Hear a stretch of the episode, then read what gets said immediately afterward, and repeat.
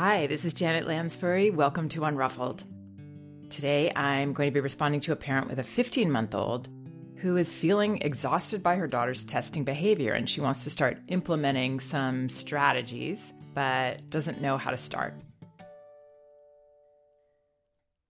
Here's the email I received Hi, Janet. I love your podcast and I look forward to reading your books. I have a 15 month old daughter and I have such an image of how I want to parent with respect, with a gentle approach, and natural consequences. I'm struggling, though, with how to start this with my daughter. How do I set limits appropriately? I see her trying to garner reactions from me, throwing food off her tray, trying to rip a painting off the wall in her playroom, biting things she knows are not food.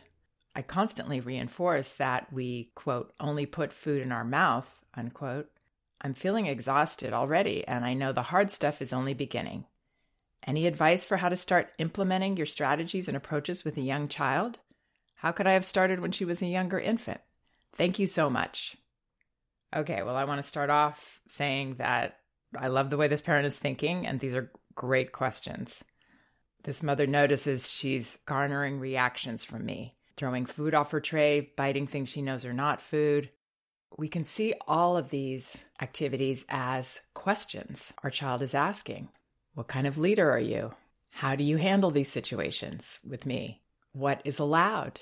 How are you perceiving my behavior? Do you still like me when I do these things? Understanding that these actions are questions can help us to get very clear on what our role is. Our role is to give the answers from a place of understanding that this is very healthy behavior.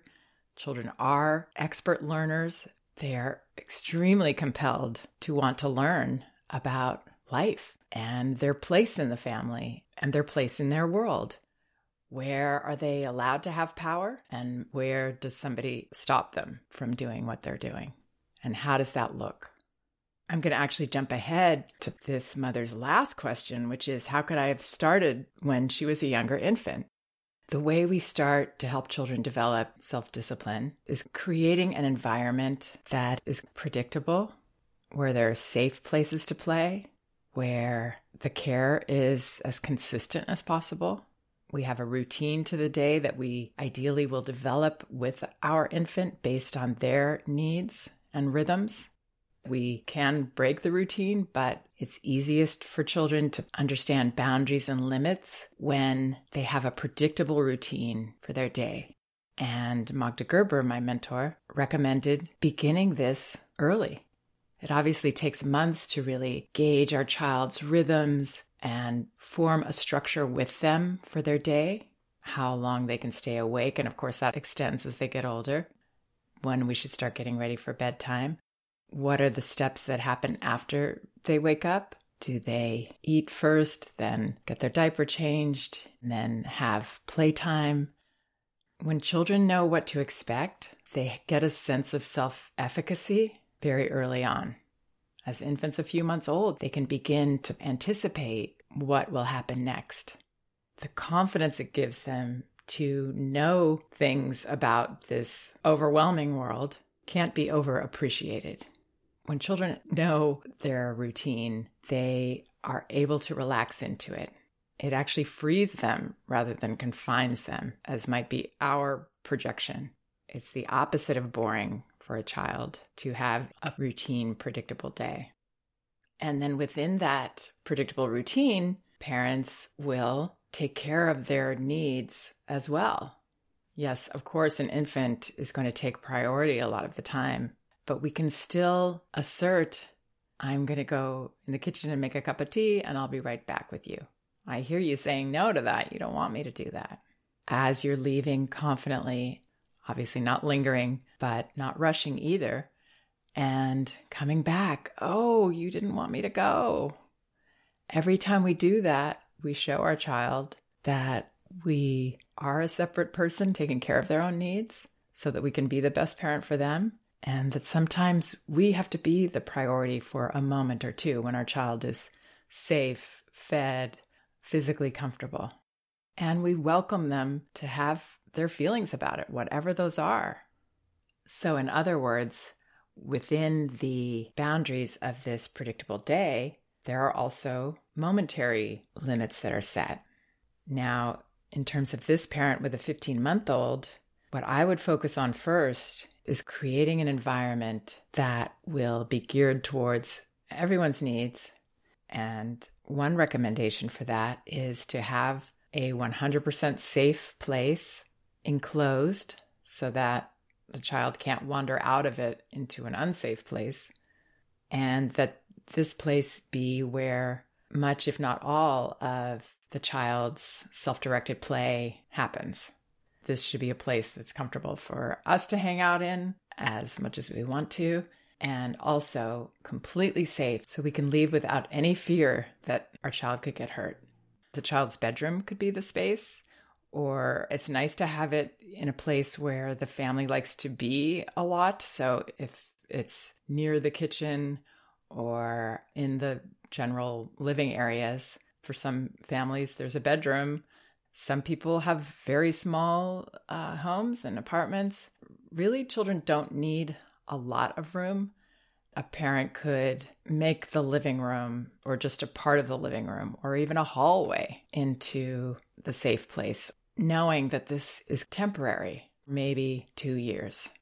Children often like to use these spaces longer if we've approached them positively because this is where they feel free. They get to play, they get to do what they want within reason. No one's stopping them. And we recommend establishing a gate or gates or whatever the way of enclosing off the space is as soon as possible not waiting until a child is mobile because then the message becomes now I can move, and now you're trying to stop me from moving. And gates are very interesting to children. As parents, we might tend to see them negatively as we're caging our child in, we're putting them in jail. I've heard all of those things from parents. Those are adult projections, not what a child feels. But if we feel that way about it, our child is going to pick up on the sense that this isn't a positive, happy place that this isn't a good situation, that they should feel negatively about it as well. But if we establish this early, children accept that this is just an interesting part of my play area. I often hear from parents who are traveling over holidays or things like that, and they notice when they come back home how their child almost can't wait to be in that space again, exhaling, reveling in the familiarity, the freedom, this parent talks about ripping a painting off the wall in her playroom. So, part of keeping this safe and appropriate would mean that wouldn't be available, ideally. This is not only for our child, but for us, so that we can sit and relax and enjoy what our child is doing rather than having to constantly deal with the natural testing children do, the questions they ask. What do you do when I rip this painting? And wow, that gets a rise out of her it's positive learning for our child, but we don't want them to get stuck in that as the way that they are exploring all day long, exploring our reactions, testing us. That distracts them from other kinds of more productive play that they could be doing. This mother says, I'm feeling exhausted already. And I'm imagining that might be because she's not sure of herself and she hasn't yet created the environments that are going to be peaceful and helpful to her and to her child. We got to take care of ourselves and have that safe area, make it a place that is totally appropriate. Even books, there can be times when children want to rip books and do things like that. And we don't need to leave those kinds of books in the safe play area. We can have them up on a shelf for a time when we're available to sit with our child and enjoy that with them.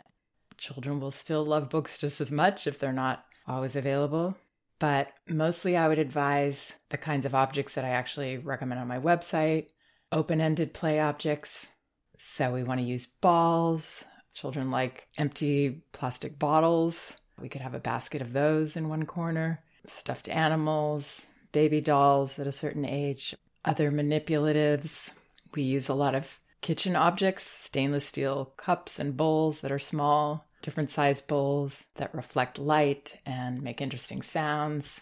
It's nice for us to get to set them up in kind of an organized fashion. That can be our contribution to play, the set design. and letting our child be the lead actor, director, and writer of their play. That's what Magda Gerber recommended. And then we get to be the audience and be surprised by what they do with it. It's hardly ever what we imagine they'll do.